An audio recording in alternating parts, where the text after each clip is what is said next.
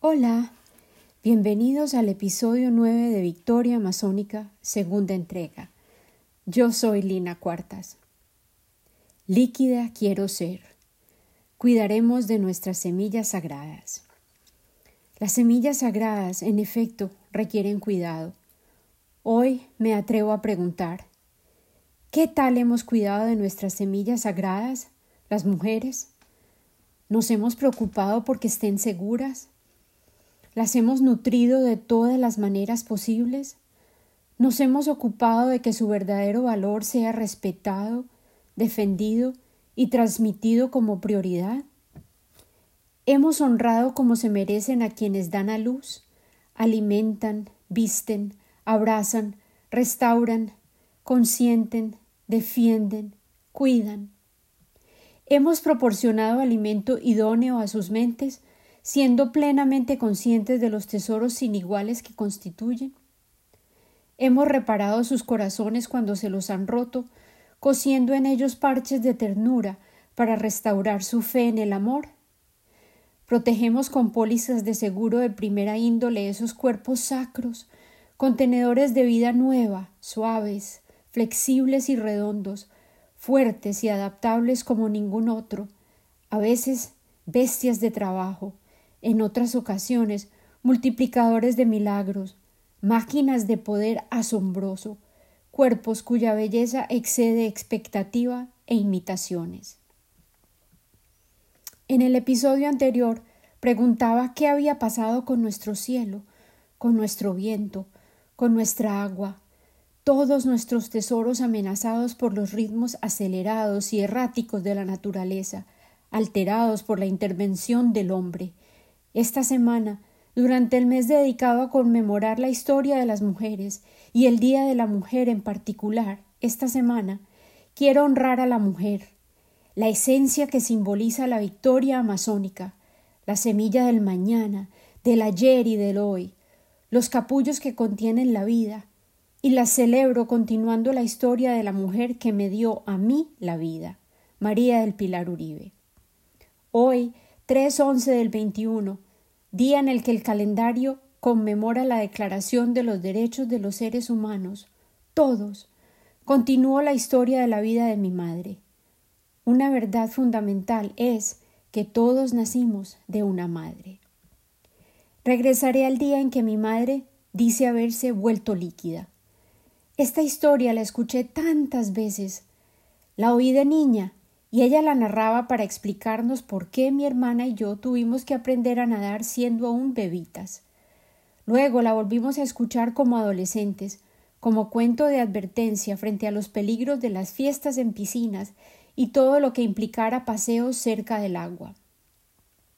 Luego la escuché más y más frecuentemente cuando su salud se deterioraba a pasos agigantados, y ella insistía en que quería ser cremada y que sus cenizas se unieran con el mar, a volverse uno con el agua salada, a volver a ser líquida. Su espíritu recordaba esa poderosa sensación y le susurraba insistentemente toda la vida líquida quiero ser. La vida de mi madre, como la de muchas mujeres por todo el mundo a comienzos de los años sesenta, en esa juventud y aproximándose a la adultez, estaba caracterizada por el deseo de aprender, de crecer, de contribuir a la sociedad en que estaba creciendo.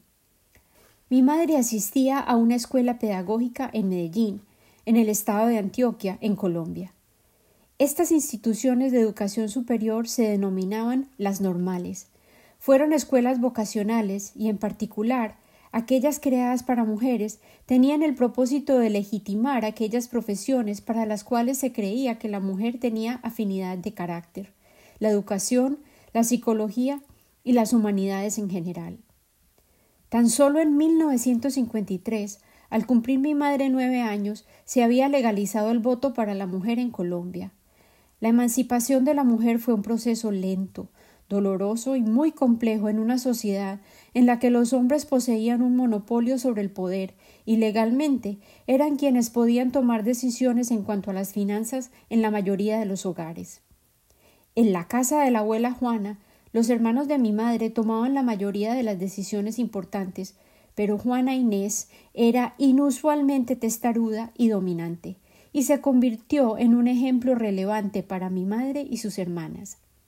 Cada una de ellas fue independiente y comenzaron a trabajar aún muy jóvenes, de manera que contribuían a la economía del hogar.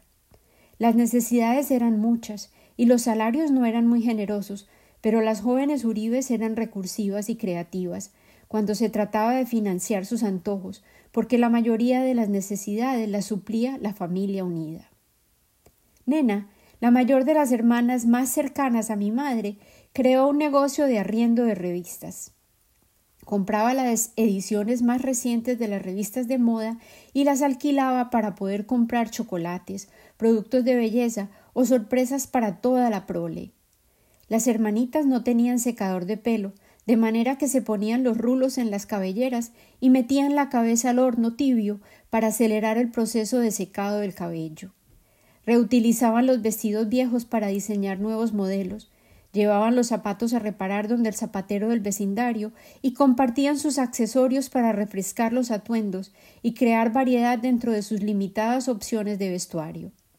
Mi madre y sus hermanas amaban las joyas, las bufandas y los cinturones, y los combinaban con ingenio para verse arregladas y resaltar en cada una su elegancia y estilo natural. Mi madre no creía ser muy hermosa en su adolescencia. Ella era la más bajita de todas y era un poco rolliza antes de que las hormonas comenzaran a esculpir un cuerpo curvilíneo y atractivo. Más o menos un año después de su accidente de carretera, durante el cual trabajó y se recuperó, logró salir a vacaciones y recibió una invitación inesperada.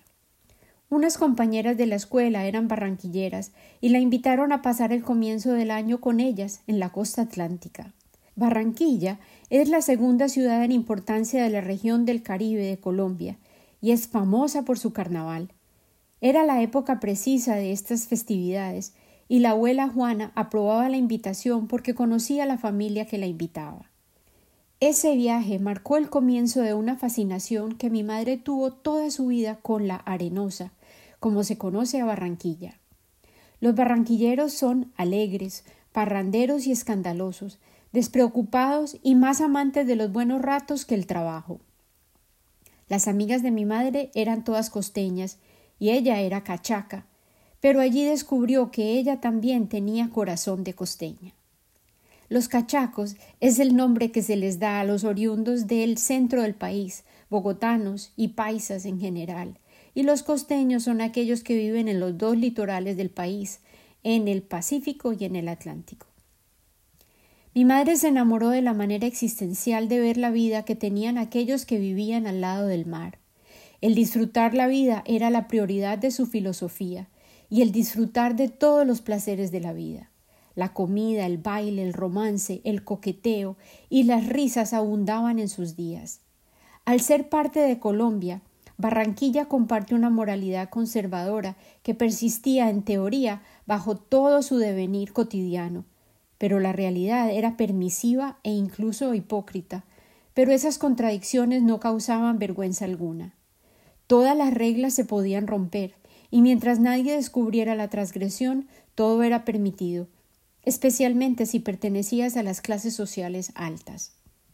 Las anfitrionas de María del Pilar pertenecían a la alta sociedad de Barranquilla.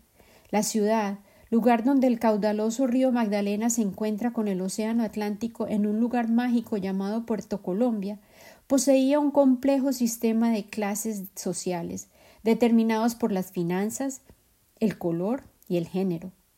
Sin embargo, todos se volcaban a las calles cuando era temporada de carnaval, a pesar de que los pudientes tenían sus propios desfiles de carrozas y fiestas amenizadas con orquestas y whisky escocés, mientras las muchedumbres convertían las calles en palcos de baile, cocinas y escenarios de pura parranda frenética. El carnaval se tomaba la ciudad y la paralizaba por completo. Mi madre pudo experimentar toda esta combinación de música, licor y baile y la disfrutó intensamente. Sin embargo, no pudo dejar de observar las divisiones y obvias diferencias entre las razas. Sus amigas tenían servicio doméstico y la mayoría de los sirvientes eran de piel negra. Durante su visita, incluso le propusieron elegir uno de los jóvenes que servía en la casa para que la asistiera en lo que pudiera necesitar. La situación se volvió aún más incómoda cuando le ofrecieron que si así deseaba, se podía llevar el joven con ella cuando regresara al finalizar las vacaciones para Medellín. Esta fue una parte de su visita que la atormentó y le ayudó a comprender cuán diferente era este ambiente comparado con su propia casa. Durante uno de los paseos de las vacaciones decidieron ir a un hotel famoso en Barranquilla, El Prado, lugar donde muchos de los bailes y eventos del carnaval se desenvolvían. El plan incluía nadar en la piscina y luego almorzar en el hotel. A pesar de que mi madre no sabía nadar, le aseguraron que siempre habría un salvavidas en la piscina y que ella estaría segura. María del Pilar había jugado en la quebrada cimarrona en la finca de la tía Tita, pero no había aprendido a nadar en forma. Todo el mundo empacó sus trajes de baño y sus neceseres para la aventura del día, y cuando llegaron al hotel, las anfitrionas se desanimaron mucho cuando vieron que en la piscina había un letrero de cerrado. Decidieron ir a disfrutar del buffet del desayuno, para aprovechar la contrariedad, ya que esta era una atracción de los domingos en el Prado. El menú incluía arepas de huevo, queso costeño, frutas tropicales en abundancia, carimañolas y bollos de maíz cocidos en la hoja tierna del maíz, que eran los favoritos de mi madre. Cuando regresaron a la piscina, hallaron que ya no estaba cerrada y corrieron a cambiarse para poder disfrutar del agua. Mi madre estaba parada al lado de la piscina esperando a sus amigas cuando alguien se le aproximó por detrás y la empujó, de manera que ella cayó en la piscina. Ella siempre insistía que no sabía quién la había empujado hacia el agua. Ella estaba aterrorizada y su cuerpo caía como una piedra al fondo de la piscina. También sintió que sus ojos estaban quemándose. El agua le ardía en los ojos, como si fuera jugo de limón, y no podía aliviar el dolor al frotarse los ojos. Ella comprendió que era inútil luchar contra el agua, que le invadía la boca, la nariz, las orejas, mientras ella intentaba gritar para pedir ayuda.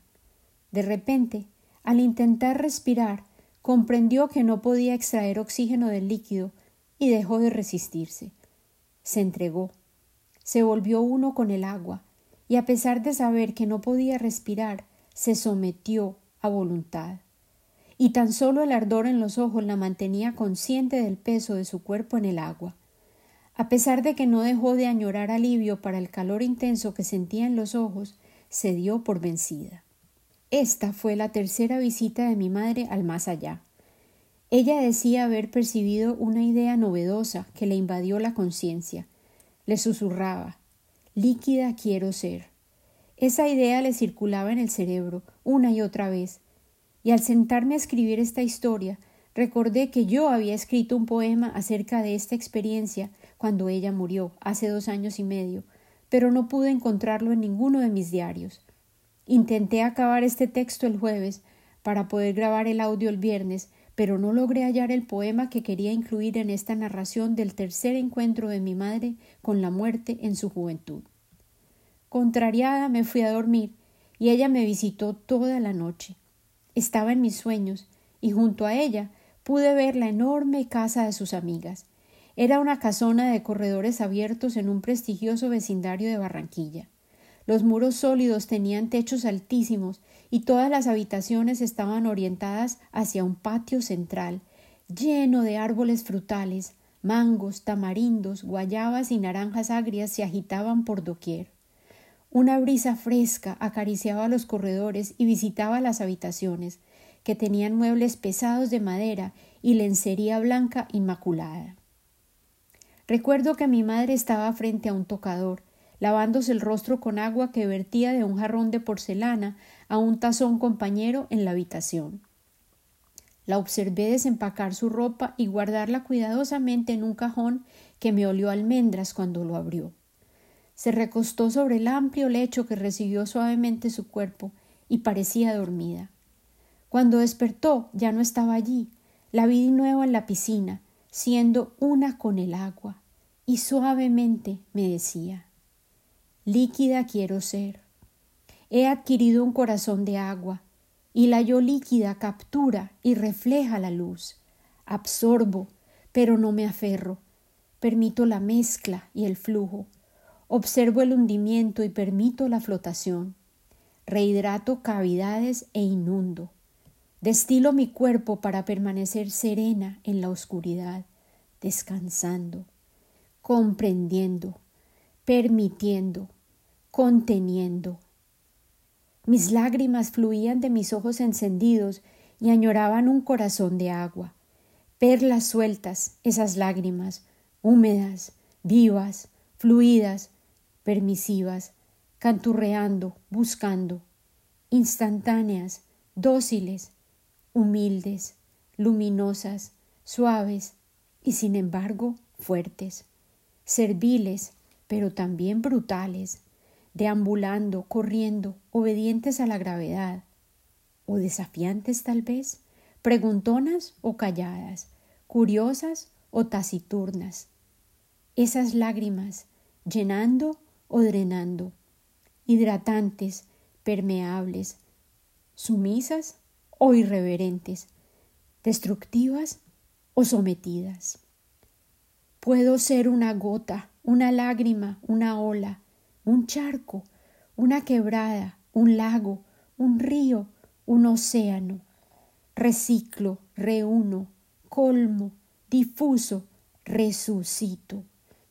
Mi madre fue líquida y al morir, de hecho, regresó a ser uno con el océano. En mis sueños me sonrió y comenzó a desaparecer, susurrando muy bajo.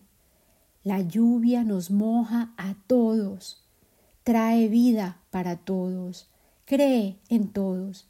Líquida añoro ser, líquida quiero ser. Tal como la victoria masónica que muere bajo el agua, fundiéndose con el agua misma, se vuelve líquida, líquida quiere ser. Cuando me desperté confundida, después de tener este sueño, recordaba exactamente dónde había escrito este poema. Helo aquí líquida quiero ser. En las muchas ocasiones en que mi madre narraba esta experiencia, lo hacía en prosa. Las palabras parecían fluir como una corriente desbocada. Llegaban siempre a mi corazón una y otra vez, y ahora son un poema, de mí para ti, impregnados por un deseo intenso de que todos seamos más parecidos al agua, honorables, resilientes y dispuestos a perdonar aceptar. Líquida quiero ser y que tú lo seas, que lo seamos todos. Este fue un incidente del que mi madre decía no querer regresar. Estaba tan cómoda al unirse al agua. Sin embargo, de nuevo despertó en un hospital y regresó. Estaba bien, pero no del todo. No podía ver.